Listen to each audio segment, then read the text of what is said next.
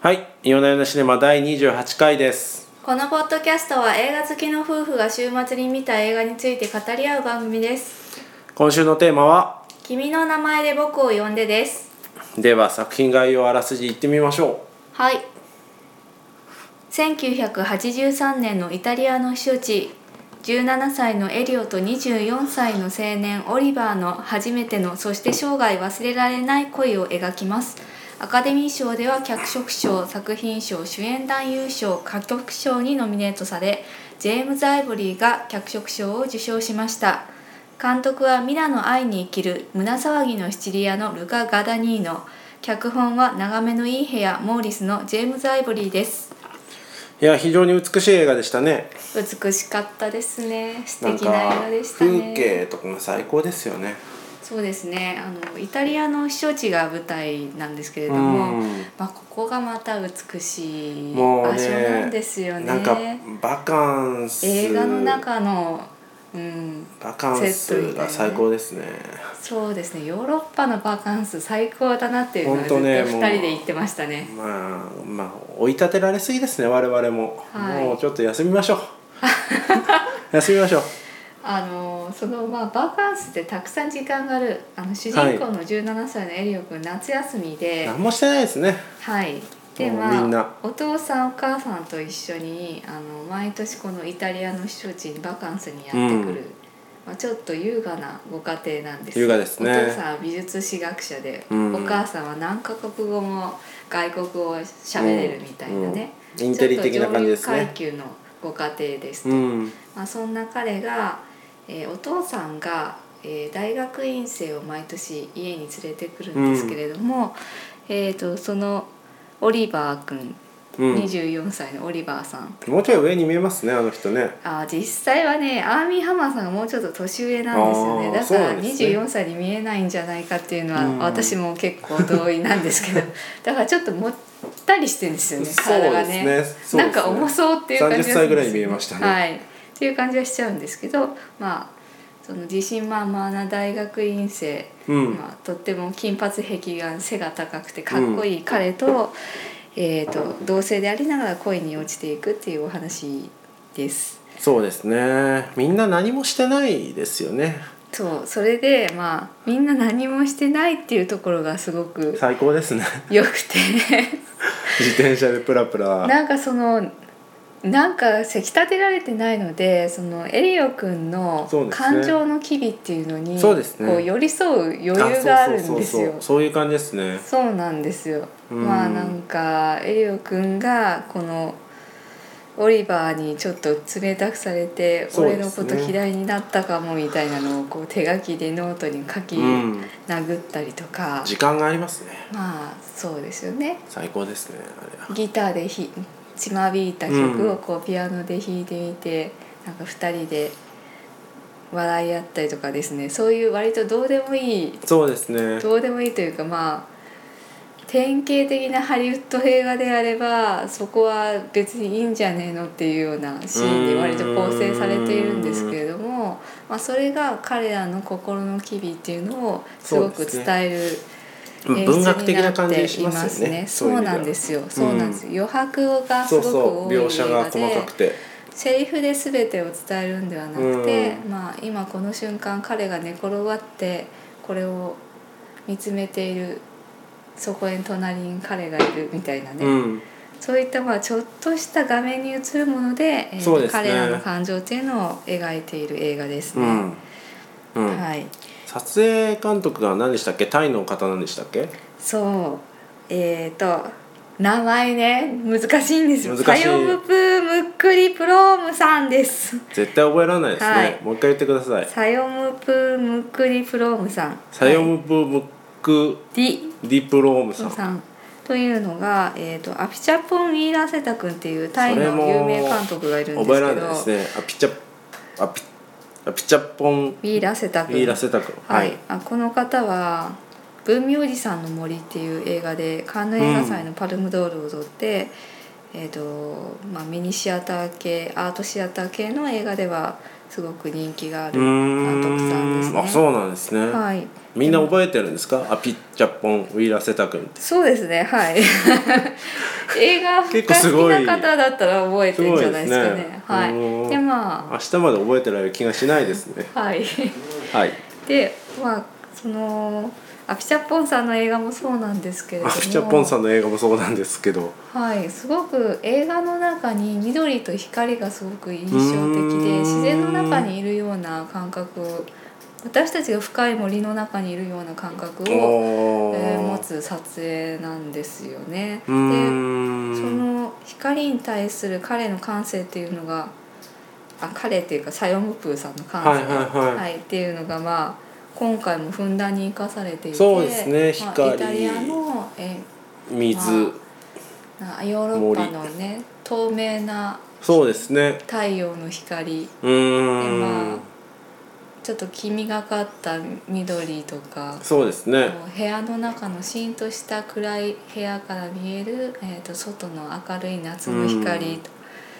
まあ、こういった緑のまばゆい美しさとか水のきらめきみたいなもそうのでですすね。ねすごく海だか湖だかにその遺跡の発掘みたいに行くシーンのあの水とかすごい綺麗ですよそねうなんですよなんかこう一つ一つのシーンがですねとても宝物のようにきらめいて見える。なんかいいこと言いまはすいね、、そうでしょう 自分でも今いいこと言ったいや本当この彼の撮影がなかったらねなかなかこそうのですね映画は成り立たなかっただろうなって思いますねうーんそうですねなんかこうあのこう同性愛をテーマにした映画って、うん背徳感とかタブー感とかこうんううん締めっぽい感じがするのは私の印象だと多いかなと思うんですこうなんかもうちょっとカラッとしてますよね今回はうんそうですねあの背徳感同が少性ない愛のは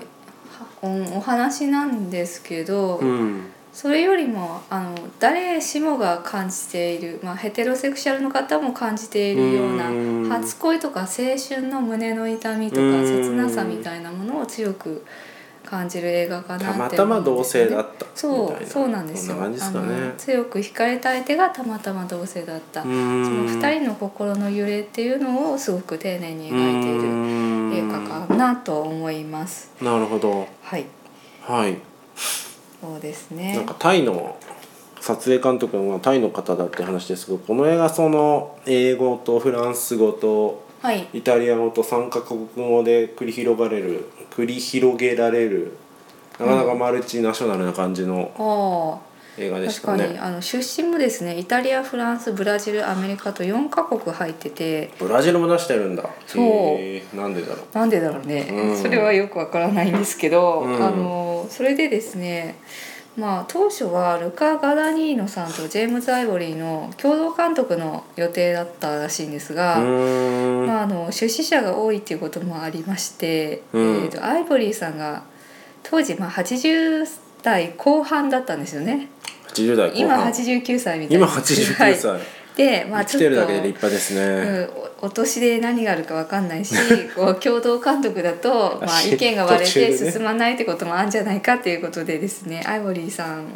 に難色を示す出資者の方がいてアイボリーが脚本だけにせん脚本とプロデュースに専念するっていうことになったそうです。うーん。でもその、まあ、監督若い監督だけにしたっていうのはすごく良かったんじゃないかなと思っていて、うんあの特に音楽の使い方がやっぱりフレッシュだなって思いましたね。うーん。あなのるほど。今回、えーとまあ、80年代のポップとかも入ってるんですけど、うんえー、と3曲提供しているのがスフィアン・スティーブンスっていう、うん。えーと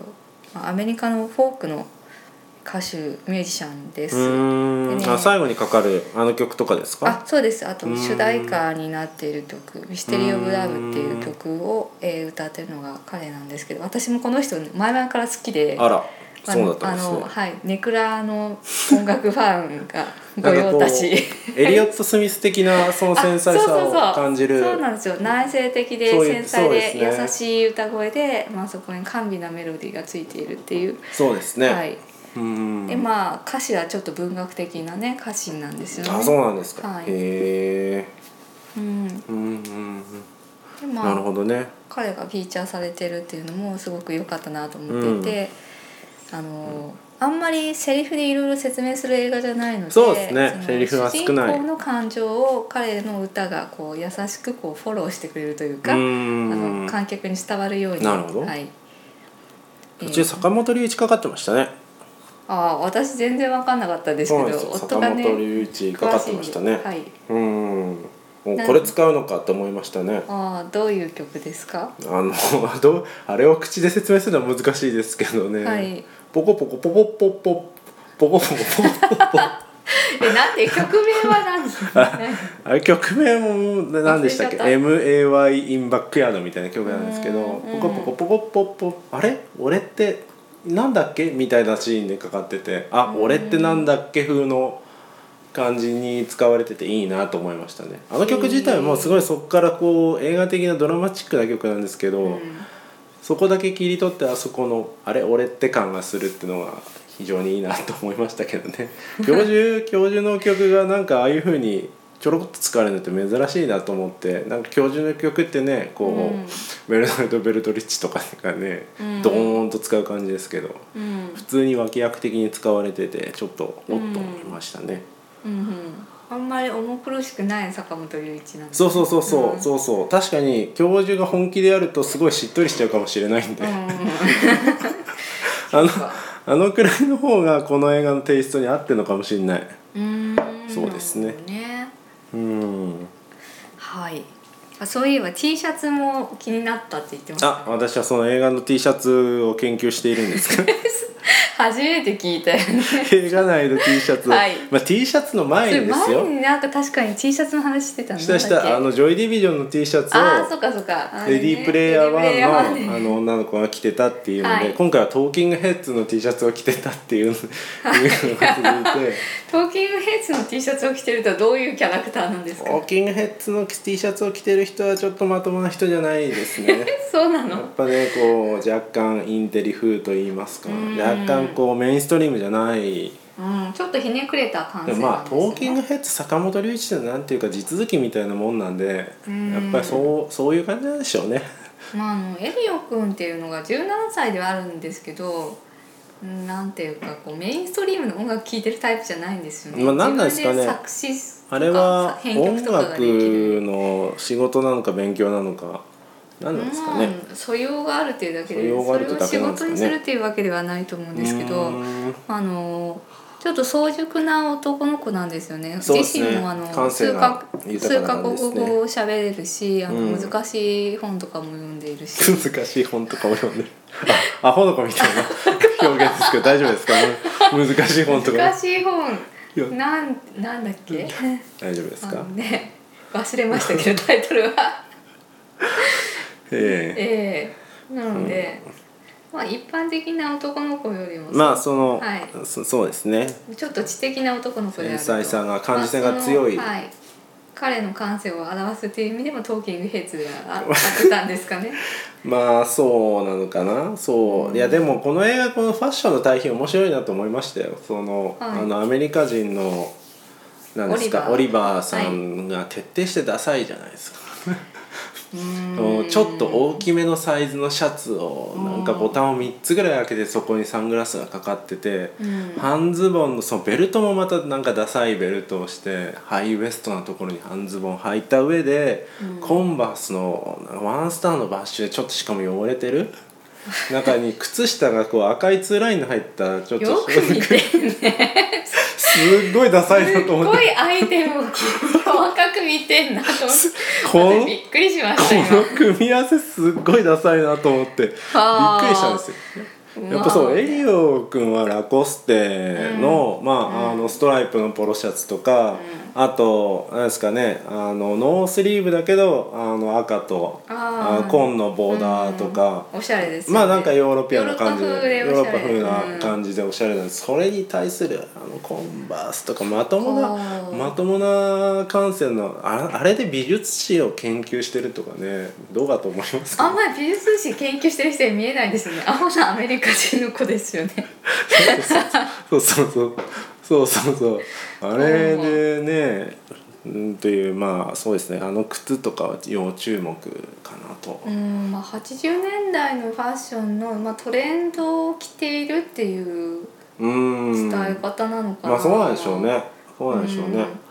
それに対してエリオは割と自分でこう服を選ぶタイプだっていう人なんですかねなのかうなーんちょっとわかんないですけどそのまあ、流行に流されず気に入ったものを着てるタイプ、まあ、エリオ君にとってはそのね、うんこうアメリカンなこう体格といい、アメリカンな服といいのこううん異文化、異文化な感じがするんじゃないですかねすごくああなるほどね、うんそうか異文化かすごくこう、だでも普段はアメリカに住んでんだよねえそうなんだっけ、うんあそう言ってましたえお父さんはアメリカ人人ですかね、うんううんうん、ん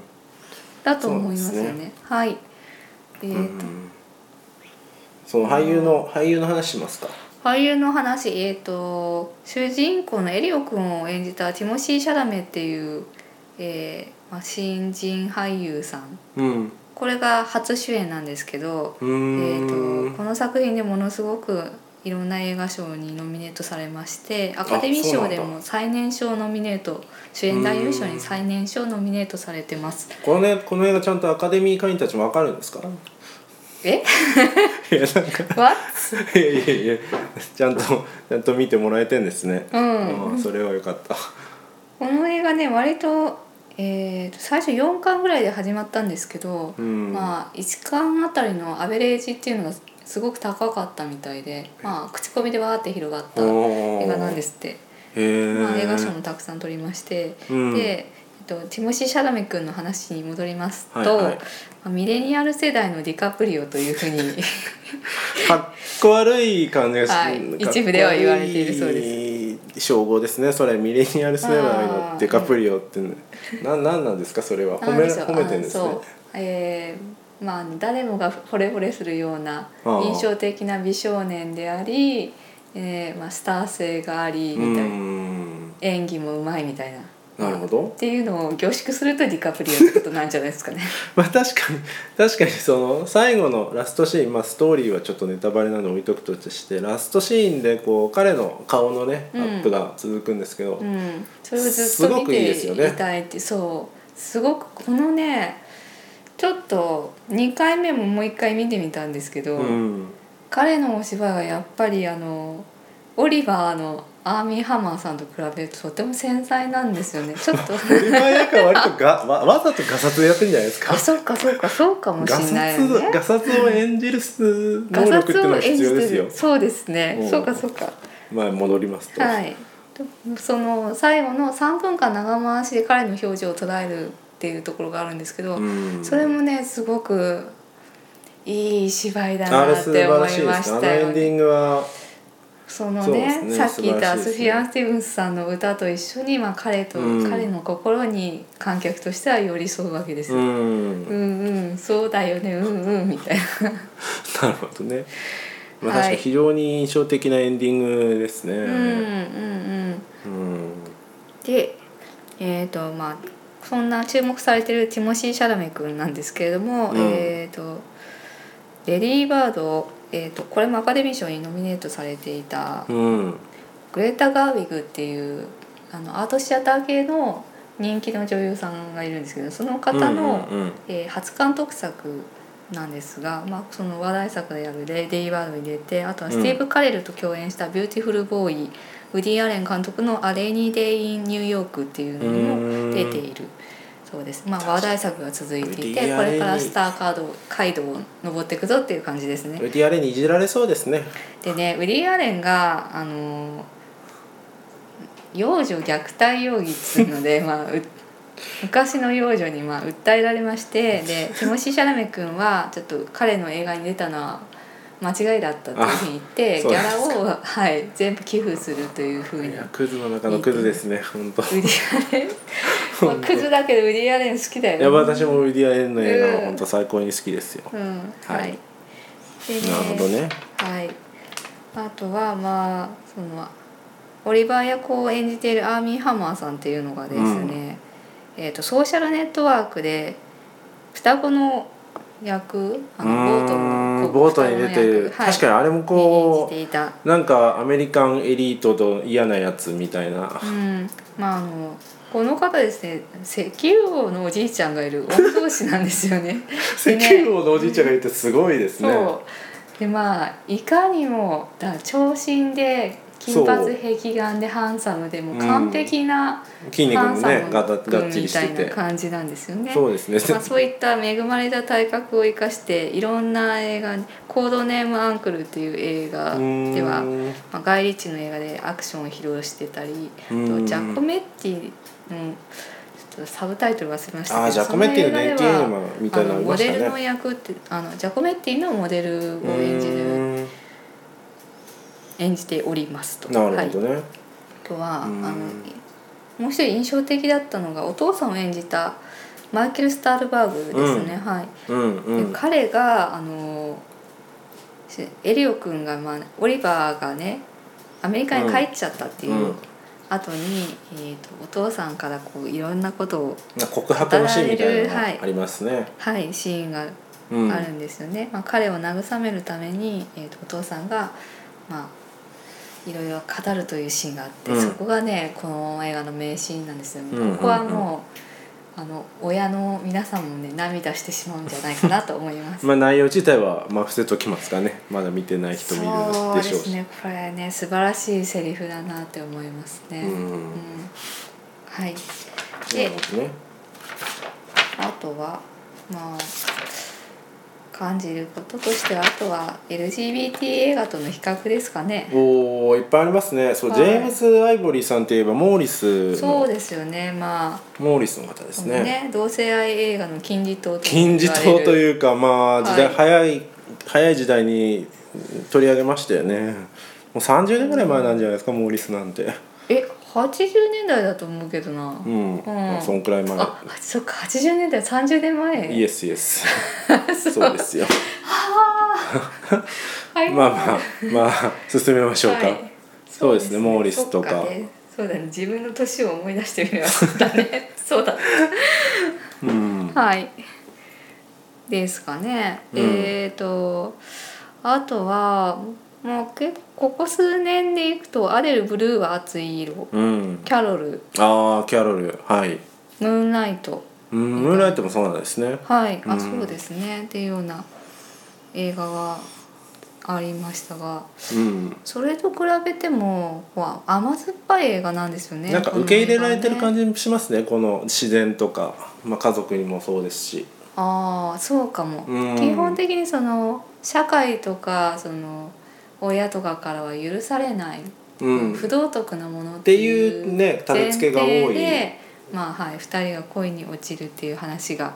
結構多いんですけど、うんそういった抑圧が実はこの映画にはあんまりなくて少ないです、まあ、本人たちはねかなり苦あまあ悩してる、ね、一応ね苦悩してるそうですね、うん特にオリバーの方は苦悩してるんだろうまあなっていそうでうすね感じはしますけど、でうんも環境として外的な抑圧はもう少ない感じしますよねもうし、うん天気もいいしバカンスだ しそんな能天気な感じでもないけまあど、もう繊細ですけどいやないだけかどらですですけどもこうなんか受け入れられてる感ってまあいそうの社会的な抑圧そうそうみたいな背景ではなくて本当にあの恋に落ちた2人のちょっとしうんた心の揺らぎっていうのにフォーカスされているところが特徴かなと思います。はいはい、うんこんなところですかね。監督の話があんまり出てないですけどこのルカ何でしたっけガダニーノこの方は結構あんまり新人というかそんなにフィルモグラフィーのない方なんですかえっ、とですねいやえー、とイタリアでは何本か撮ってるみたいなんですけうどーんその私も一本も見たことなくてすいません何も語ることがありなまるせん。ほどじゃあまあこれはこれかはらい、あですでね、まあ、この映画で、えー、と映画賞をいっぱい取りましてうんで次は「サスペリア」のリメイクをするそうですね。で監督さんは「君の名前で僕を呼んで」の続編も作りたいというふうに意欲を燃やしているそうなんで続編があるんだあのあのエンディングまああれですけれども、これねへーアンドレ・アシマンっていう人の同名小説の映画化なんですけど、うんあの小説の方では20年後まで描かれてるんですあーそこのでまあ20年はさすがにちょっとうん大変大変というか同じ彼と同じようなティモシー・シャダメのような俳優を探すのは難しいっていうふうにうん監督も言っているので、えー、と2020年とかにうんまた数年後っていう設定で撮りたいというふうに言っているそうです。なるほどって、はいそれも楽しみという感じですね。そうですねでまあ監督もこのティモシー・シャダメ君のこの彼の中でも、まあ、一瞬である今の時期を撮影できたのはとてもラッキーだったとふいうんだんに半裸が見れる、半裸そうですねあうの、ん暑いんでみんな半裸みんななん半ですよ裸なんねで。 なんですけど、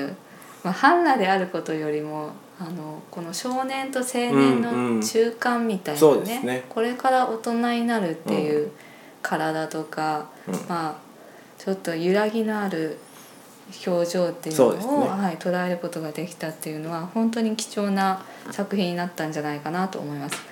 ディカプリオだってそうだったじゃないですかディカプリオの話に戻るんディカプリだ。オさんも「太陽と月に背いて」っていう同性愛映画出てるんですよああ、そうなんですそか。の子は私見本てないですけど。当美しかっあそうたなんんでですすよもうねああ、今やね、ウルフオブ今やなんかもっちりしちゃってもっちりしてますね。ティモシー君もそうなっちゃうかもしれませんよああ、ちょっと見守っていきましょう。はいはい。はいじゃあ、じゃあ今日はこんなところですはい、はいありがとうございましたありがとうございました。